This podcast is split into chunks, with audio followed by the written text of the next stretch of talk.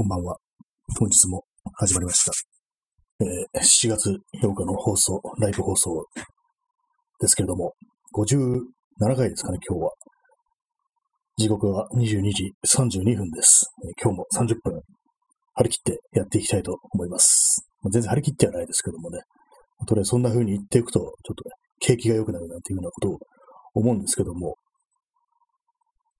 今日はずっと雨ですね。まあ雨、なんかこう来週までずっと雨なようで、まあ梅雨とはいえ、こう、またね、去年と同じように、なんかまたね、1ヶ月ぐらいこう雨が降り続くって考えると少し嫌になりますけども、ちょっとぐらいね、ちょっと定期的に晴れ間を入れてくれないと洗濯物が困るなっていうのはありますね、やっぱり。珍しいですね。去年とか、まあ、1ヶ月ほとんど7月雨降ってたんですけども、あんまりなかったような気がするんですよね、それまでは。急になんかこの数年で気候変動というかね、そういう関係か、こう、天候というものがね、かなりおかしくなってきたような感じで、もはや梅雨じゃなくて雨季だっていうようなことを思うんですけども、その雨季のある国というのは洗濯物どうしてるんでしょうかね。乾燥機というものが当たり前になってるのか、どうなのかわからないですけども、ちょっと気になるところではありますね。逆に乾燥してる国だと、こう、あんまりこう、洗濯とかしないのかななんていうようなことをね、思ったりもするんですけども、なかなかその辺のこう、日常の些細なこう、生活のことってよくわからないですよね。まあ、そんなわけで本日も始めたいと思います。今日のタイトル、2021年それぞれのいい男像っていう、なんかこう、意味ありげというかね、何何を話すんだって感じですけども、これはですね、あの、ちょっと今日あの、さっきまであの、汚れた英雄という映画を見てたんですよ。まあ、全部見てないんですけども、冒頭20分ぐらいなんですけども、これはどういう映画かっていうと、あの、レーサーが主人公でね、バイク。二輪ですね。二輪のレーサーが主人公で、あの、主役はあの、草刈正雄ですね。草刈正雄というか、非常にこう、ルックスのいい男が、こうね、こう、ハエの、生えるね、こう、職業というか、レーサーというね、すごく、主人公前としたことをやっているという、まあそういう映画なんですけども、まあ、内容全然分かってないんですけど、私は。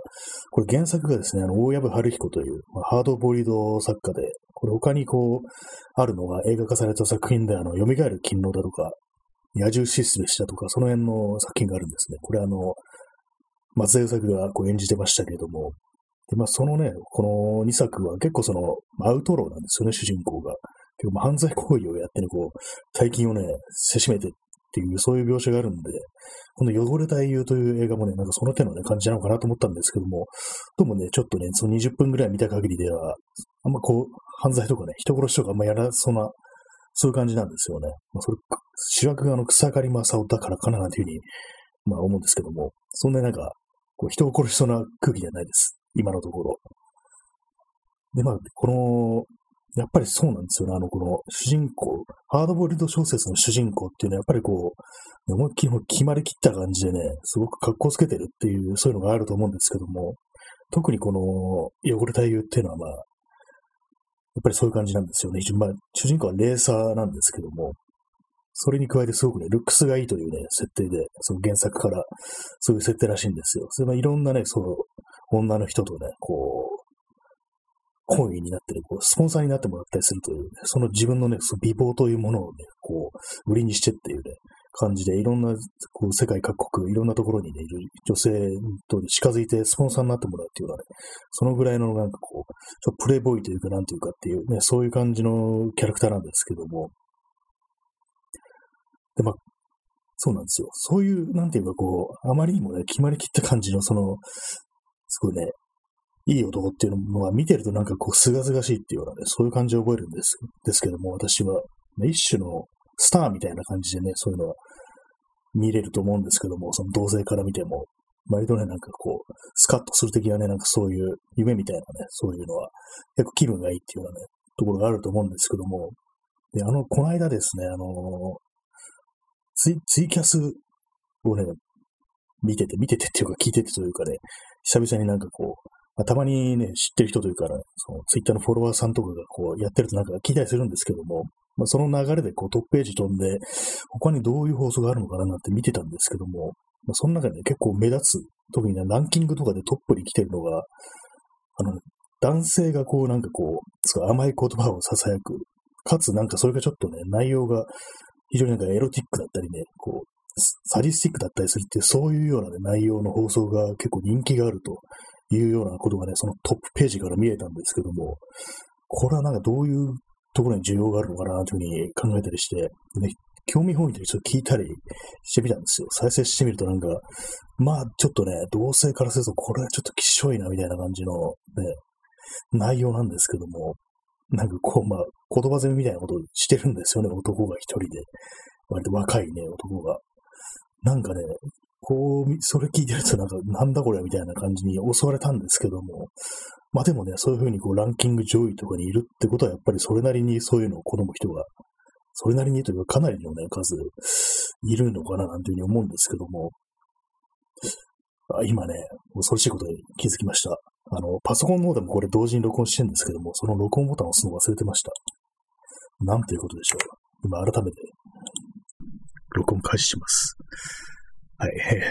まあ、仕切り直しますけども、まあそうなんですよ。ツイキャスのトップにね、なんかそういうのがあると。で、アイアイコンが大体ね、なんかこう、まあ、二次元のね、男性キャラクターで、って感じで、なんかね、その感じ、まあちょっとね、この例えどうなんだって感じですけども、なんかね、黒瀬シンみたいなアイコンですよね。で、これ通じんのかって話ですけども、まあ、二次元のね、男性キャラクター、ね、シュッとした細身の、ね、こう、明るい髪の色をした、こう、男性のキャラクターがね、こう、あってね、まあ、それが喋ってるっていうような体で、こう、その視聴者の方は、こう、いろいろ聞いてるのかなと思うんですけども、まあね、なんかね、すごい、な、なんだこの世界っていうふうにちょっと思ったんですよね。とはいえ、でも結構ね、その、ランキング上位がですね、そういうもので、割にまあ埋め尽くされてるんですよね。で、なんかそういうのに混じって、なんか結構ね、こう、ね、年配のね、おじさんおばさんとかがなんか料理してる配信とかもあったりして、ちょっとわけのわからん世界だなみたいなことはちょっと思ったんですけども、まあでもね、そういうのを、で、まあ、喜んでね、そういうの見てる、聞いてる人がいるという考えると、やっぱこう、なんていうか自分のね、思うようなね、そう、見てて絵になる、その、プレイボーイ像っていうんですかね、いい男像みたいなのが、こう時代によっていろいろ変わってきてて、今の時代はそういうのがすごくいいとされてると。ある意味ね、こう夢を見せてくれるっていうのは、そういう存在なのかなというふうに思ったりしましたね。まあそうなんですけどもね、まあ、そういうね、こう、人それぞれね、こういうのがいい男であるみたいなね、そんな感じのことをね、多分持ってらっしゃると思うんですけども、これあの、女性、男性、女性に関わらずね、性別関わらずなんか、ほわーんってね、そういうのあるなって思うんですけども、こういうのをね、持ち寄って、こう、みんなのね、こう、同じ考えるね、理想の男だみたいな、これが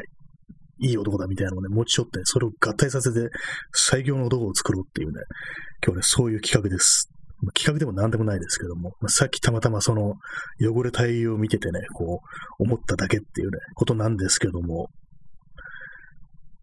どうなんですかね。まあでもこれもね、なんかこう、いろいろありますからね。なんかこう、普通にこう、人のね、その、まあ、いい男なんていうと、まあ、要はルックスっていうのがまず大きくあると思うんですけども、まあ、これがね、やっぱね、こう、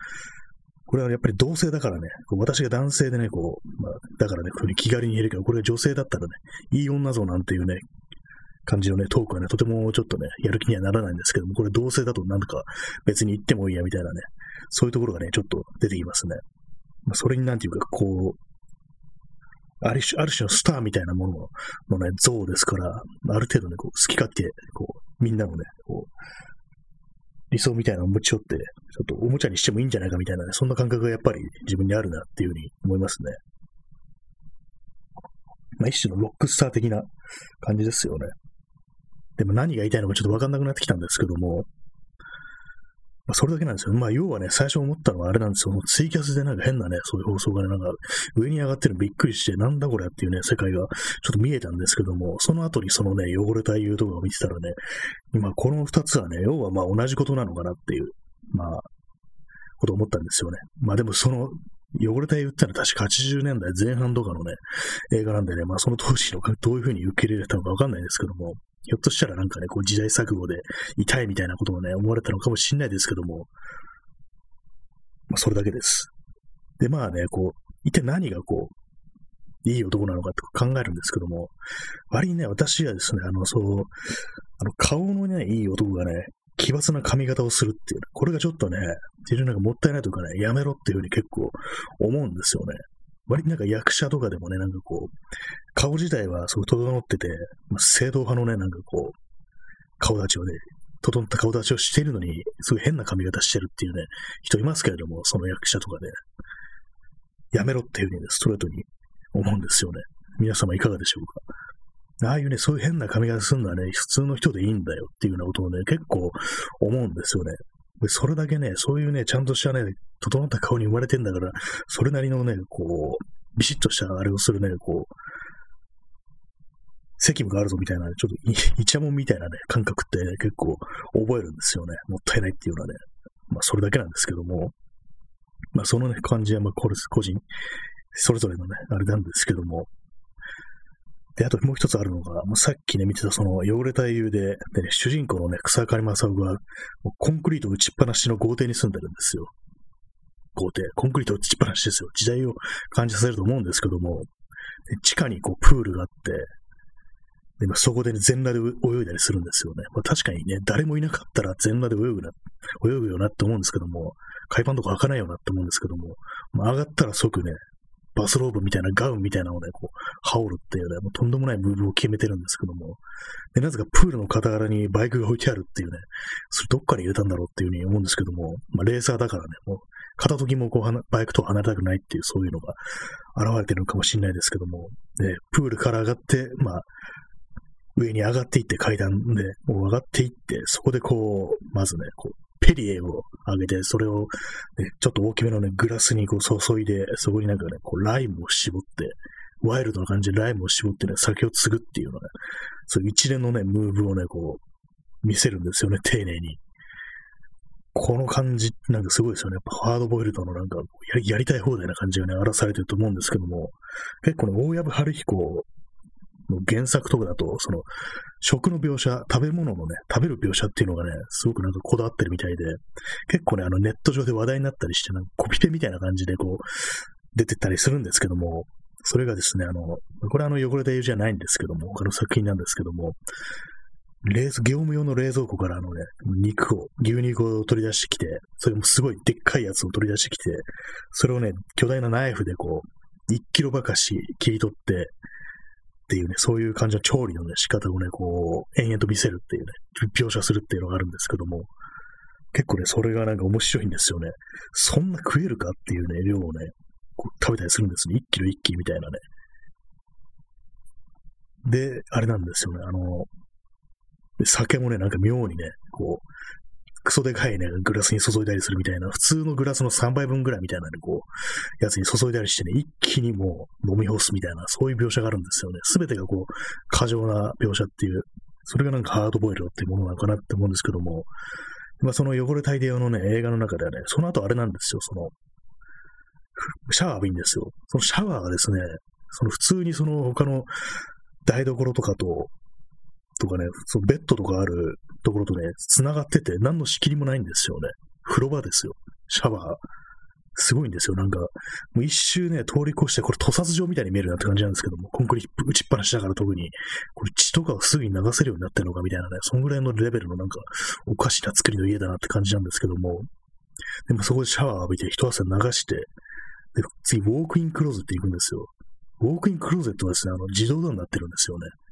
あ、そっか、湿気は、ここは湿気ダメだから自動ドアしてんだみたいな感じで、ちょっと面白いんですけども、そこであの、あのね、のすごいね、数のこう、ずらっとこう、スーツが並んでるんですけども、そこからね、2着取り出して、ジャケット2着取り出して、でもシャツも取り出して、合わせて見てみるんですよね。なんかそれを見た瞬間ね、ちょっとね、私の思ういい男像から、これ離れてるなっていうね、そのけ自分のね、思うね、この、いい男っていうのは、その服とかね、迷ったりしないっていうのがあるんですよね。スパッとね、決めるっていう。まあ、これかなりね、おかしいなこと言ってると思いますけども、その辺ね、ちょっとワイルドにね、バサってね、すぐ来てほしいなっていうのが、ちょっと思いましたね、そのシーン見て。2着ね、出しちゃいましたからね。まあ、その後パーティーに出席するっていうね、展開なんですけども、だからまあ、ね、普通選ぶだろって感じなんですけども、そこはね、バッとね、一発で決めてほしかったなっていうのを、そういうね、理不尽なね、なんか思いみたいなのが込み上げてきたんですけど、皆様いかがでしょうか？結構あの、割となんかその服にこだわるというのは、もうシーンによってね、ちょっとかっこ悪いみたいなね、そういうふうに言われっていうのは結構あると思うんですけども、特にハードボイルドという世界においてはね、あまりにもこうね、こう、熱心にね、あっちにしようかな、こっちにしようかな、みたいにこう選んでしまうと、そういう、主人公のね、迷いみたいなものがそういうところに出てしまうと、ちょっとかっこ悪いな、みたいなことをね、思ってしまうんですよね。そこはバシッとね、決めてほしかったなってことを思ったんですけども、まあ私の場合はね、あの、着る服があんまないんでね、いつもバシッと決めてますね。同じね、こう T シャツその何枚も持ってるって感じなんで、いきなりもう来ますから、まあ、その辺はね、割と自分ではね、かっこいいななんていうふうに思ったりはしてないんですけども、本当にまあ同じね、T シャツを、黒い T シャツがなんか10枚ぐらいあるんで、しかも全部ね、ほとんど同じっていう、ほぼ同じブランドブランドでもないですけども、1000円ぐらいのやつなんですけども、それの微妙にサイズ違うだけみたいな感じにはなってますね。その辺ではね、ちょっとハードボイルドかなっていうふうに自分では思ったりしてます。まあ、ただね、シミとかついてますけどね。そういうところなんですけども。で、まあその後ね、こう、キュッとね、こう、蝶ネクタイをこう結んで、こう、パーティーに行くんですけども、それまあ鏡がないんですよ。鏡の代わりに自動ドアに映る自分の姿を見ながらネクタイキュッてやってるとも、それもちょっと面白かったですね。まあ、その味もね、まあ、ワイルドかななんていうふうに思ったりしました。結構ね、この感じで、この調子でね、こういろんなこう特徴みたいなこうものをね、持ち寄って、こう全部ね、合わせていけば最強の男が出来上がると思うんで、もし皆さんね、もうこういうのがね、本当のいい男だっていうような像がありましたらね、こう、コメントなり、ね、お便りなりなんなりで送ってください。最終的にそれを全部合体させてキメラのようにして、こう、完成させましょう。まあ、フランケンシュタインみたいな感じで、その最強の男っていうものを、まあ、そういう感じのね、放送で今日は行きたいと思うんですけども、ちょっとわけわかんないですね。で、まあそういう感じでこう、まあ今、身だしなみの話をしましたけども、結構あの、近年、あの、男でも日傘を使うといいっていうね、そういうムーブメントがありますよね。ムーブメントってことじゃないですけども、やっぱりこう、ね、太陽が照ってる時に、やっぱりこう、日傘ってものがあるとすごくいいぞ、楽だぞっていうような感じがあって、で、まあ、それで結構ね、日傘というものを持つ人も増えたりしてるみたいで、私もね、たまに見かけたりしますね。男性でこう、黒いね、日傘みたいなの持って、こう、日差しの強い日に差してる人っていると思うんですけども、あれは私はすごくいいと思いますね。っていうのは、まあ私はあの紫外線に弱いんで、普通にこう、あんまりこう太陽光線浴びたくないっていうタイプなんで、ああいうのが普通にこう出回るっていうか、当たり前になるのはいいことだなっていうふうに思うんですけども、結構ね、あれをなんかこう、男らしくないみたいな、なんかそういうようなことを言う人ってね、まあ男ですけども、大体は。結構ね、いるような気がするんですよね。まあ、っていうのも、あの、よくネット上で、こう、スネ毛を処理することについてね、こう、言及されると、まあ、それに対してなんか、まあ、ちょっとこれ言葉悪いですけども、おかまかよみたいなね、こと言ったりするような、そういう反応する人ってね、まあ、ネット上においてはね、結構いるんですよね。なんか不思議なんですけども、あのね、すね毛剃ったらおかまかよみたいなね、まあ、別におかまで構わんだろうっていう感じもするんですけども、なんかその辺のね、なんかこう変なマッチョなね、こう、人がなんかそのネット上においては目立つなっていう。まあでも、まあ現実であんまりそのすね毛うんぬなしはしないですけども、私はですね、あの、普通にこう、もう春夏野球、普通にあの短くしてますね。あの、使い古しのバリカンで、その、ガーッとね、一気にこうやってね、短く、1ミリぐらいにしてますね。まあなんでかというと、最初はですね、あの、自転車に乗るときに、こう、結構ね、あの、それこそツールドフランスとかね、出るようなね、感じのアスリートっていうんですかね、ああいう人たちはなんか、すね毛を全部剃るっていうようなことをね、聞いて、それは空気抵抗を経験するためだみたいなこと言って、本当かなと思いながら、なんかある日ね、興味本位でちょっとね、沿ってみたことがあったんですよね。それはまあ別にその、美的なあれではなくて、全く、なんかその空気抵抗っていうの本当かななんて思いながらね、面白い半分で試したんですけども、そしたらすごいなんかスッキリしたっていうのがあって、気持ち、気分良かったんですよね。ツルツル、ツルツルでってことでもないですけども、なんかそう、邪魔なものがないみたいな感じで、で、それからあの定期的にこう、カットっていうかね、まあ、短くね、変わるようになったんですけども、結構ね、そういう風な感じで自分が普通にやってるんで、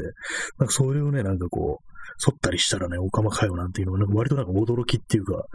未だに2021年、まあ、2021年っていうか、まあ、21世紀にもなってそんなようなね、感覚に囚われてるのなんかすごい変な感じしたんですよね。でもなんかネットではそういう人が目立つっていうようなことがあるんで、まあ、だから、その日傘についてもなんかごちゃごちゃ言う人って、まあ、まあまあいるんだろうなっていう、これ以上に増えてきたりしたらっていうようなことを思うんですよね。割と私、あの、そんな毛深い方ではないんですけども、腕とかはね、結構薄いんですけども、足はね、まあまあ普通にあるんでね、そういうのは短くするとね、かなりスッキリするっていうのがあってね、いいと思うんですけども、皆様いかがでしょうか？まあ、これを聞いていらっしゃる、聞いてる男性諸君、いかがでしょうか？っていうね、ことを思うんですけども、まあ別に今人がどうこうしちゃうとね、別にいいんですけども、自分に、私にね、こう関してはもそういうふうに短くしてるとスッキリするぞなんていうふうに思ったりしますね。やっぱりこう、ハーフパンツとか履いてるとね、こう風がね、こう通り抜けますからね。風が語りかけますからね、非常に気分がいいです。インスタントコーヒーを飲みます。でね、感じでなんかいろいろ話してきたんですけども、なんかだいぶこう勢いが、失速してきましたね。なんかもう語ることがなくなってきたって感じで。もう考えてみれば、このね、ライブ放送、まあ、あれですね、あの、5月の半ばからだと思うんですけども、まあ、50何回もね、55回近く続けてると、まあまあ、それは喋ることなくなってくるよな、ってことは思うんですけども、結構ね、分ですからね、まあ、特に最初の2週間ぐらいは、あの、1時間っていうね、感じでやってたんで、まあ、かなりね、こう、話題が枯渇してくるんですけども、そんな中でね、今日はその、たまたま見たね、そのツイキャスのトップページだとか、汚れた絵だとかを見てね、こんなようなことを思いついたんですけども、あんまりこう出てこないですね、これ以上。自分の中のね、その、いい男像みたいなものはね、あんまりこう湧いてこないんですけども、やっぱりその振る舞いですね、あとは、まあ、ルックスとかじゃなくて振る舞いですね。これは私はですね、やっぱりこう、やっぱね、ある程度ね、ちょっと甘さがないとダメだなって思うんですよね。甘い、甘いところがないとっていうね。甘いっていうのは、あの、ゆるいとか、いうよりはなんかこう、今優しさみたいなもんですよね。今自分でも何言ってるのかなくなってきて、ちょっと焦り気味なんですけども、そういうものがありつつ、やっぱりこう、上品さというものがないといかんっていうね。結構なんかこの辺のね、イメージっていうのが、その、お国柄みたいなのが結構あると思うんですよね。その、結構、そういうところに、特にあの、日本とかアメリカではね、割とね、こう、それがなんかこう、そうやな方に偏っ傾いているような感覚があるんですよね。結構ですね、他の、まあ、アジア圏のね、国だと、まあ、韓国だとか中国だとか見るとね、結構なんか、その、いわゆる、こう、まあ、今の言葉で言うと、二枚目っていうんですかね。そうですね。二枚目ね、俳優とかはね、こう、割となんか甘ったるい感じに見えるんですよね。ああいうの見てると、たまに。でも日本だと、日本とかね、アメリカだとね、結構なんかこう、そうやな感じの、ワイルドな感じの男像というのがね、割ともてはやされているような気がするんで、まあその辺はなんていうかこう、日本におけるそういう概念みたいなものもアメリカからなんか渡ってきて、まあ、定着してるのかなというふうに思ったりするんですけどもね、それがあの、なんか敗戦、敗戦によってなんか結構その辺の価値観みたいなものが日本に伝わってそういう風になってるのかなっていうふうには思うんですけども、結構あれですよね、多分もっと時代遡っていったりすると、違うんでしょうねっていうようなことは思いますね。まあ、あんまりこう考えないで言ってるんで、今ちょっとね、いい加減になってますけども、まあ、そんなこともね、思うんですよ。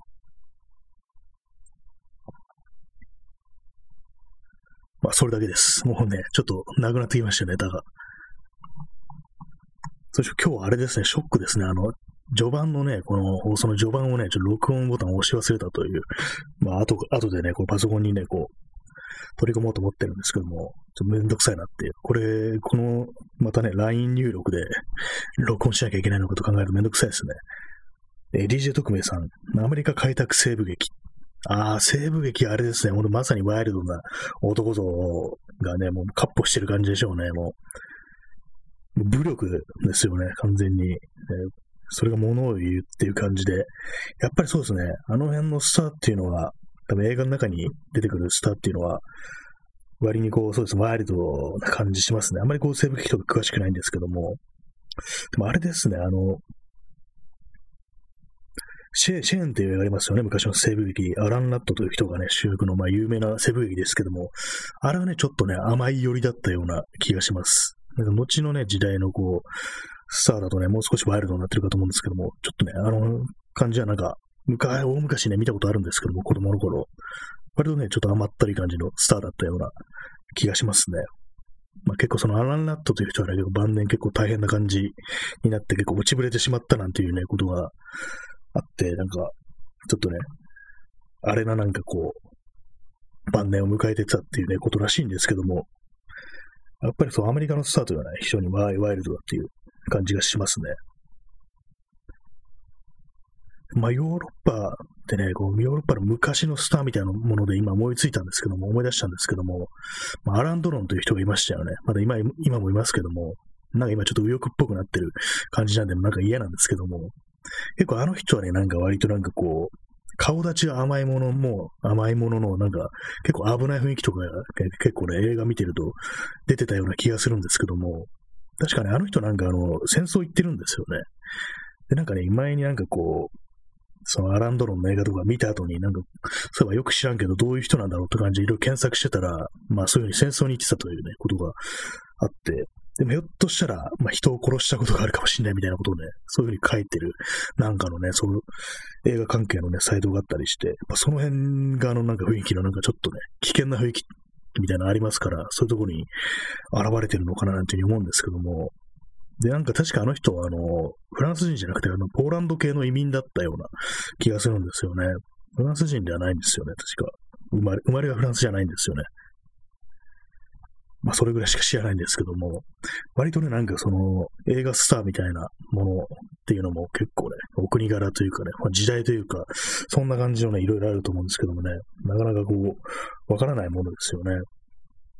今、こう、全然まとまったこと、考えがないね、うちに喋ってるんで、結構行き当たりばったりでね、適当な感じですけども、どうなんですかね、いろいろ集めてね、こう、キメキメラみたいに合体させて、こう、最強の弟像を作るという試みっていうのはどうなんだろうってね。もうそれいろいろ全部集めたらめちゃくちゃになるでしょうね、本当に。全部なんか混ぜたら、最終的になんか安倍晋三みたいなのが出来上がったりしたら面白いんですけどもね。すべての特徴をね、マージしてったらなんか、もうどうしようもなくやばいのが出来上がったみたいなことがあったら、ちょっと面白いな、なんていうふうに思ったりします。インスタントコーヒーを飲んでいます。やっぱどうなんですかね？いい男はインスタントコーヒーだと飲まないんですかね？ちゃんと豆をひいてっていうね。でもなんかあんまりそうこだわると、なんか、ちょっとかっこ悪いみたいなのありますよね。こだわるとなんかオタクになっちゃうみたいなね、そういうとこがあるんですけども、それのさじ加減で多分難しいですよね。さっきね、話してたね、あの、汚れた優のね、その主人公の草刈正雄が、その服選ぶシーンでね、あまりにもね、こう入念に選んでたらね、多分迷う時間が長ければ長いほど、でね、候補にね、こう上げるね、服とかがね、多ければ多いほど多分ね、かっこ悪くなると思うんですよね。そういうのは。過剰なこだわりっていうのはね、結構やばいというね、ことになったりして。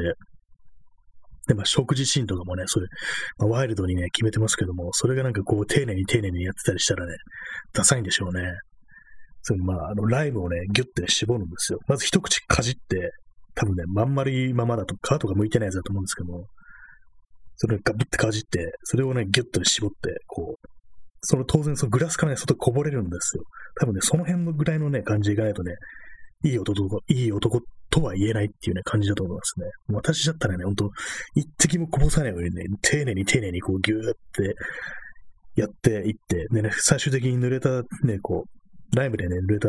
指をね、こう、ジャってね、こう水道から出る水で洗って、タオルで拭いてなんてことをね、絶対やるんで、こいつはなんかダサいみたいな感じになると思うんですけども、何の話してるんですかね。そんなような感じで、これがね、俺、僕、私のね、こう、いい男っていうね、そういうのがあったかっていう話でした。えー、TJ 特命さん、いい男を目指してできた竹下登の孫。ああ、あれ、あれもどうなんですかね。なんか大、大悟なんとかって人ですよね。竹下の孫っていうね。全部合わせてできたのがあれだったら結構絶望しますよね。これか、みたいな感じで。だいぶこれ筋肉減ったな、みたいな感じで思うと思いますね、多分。結構、しぼんでしまったな、みたいな感じで、体積なくなったみたいなことを思うんですけども、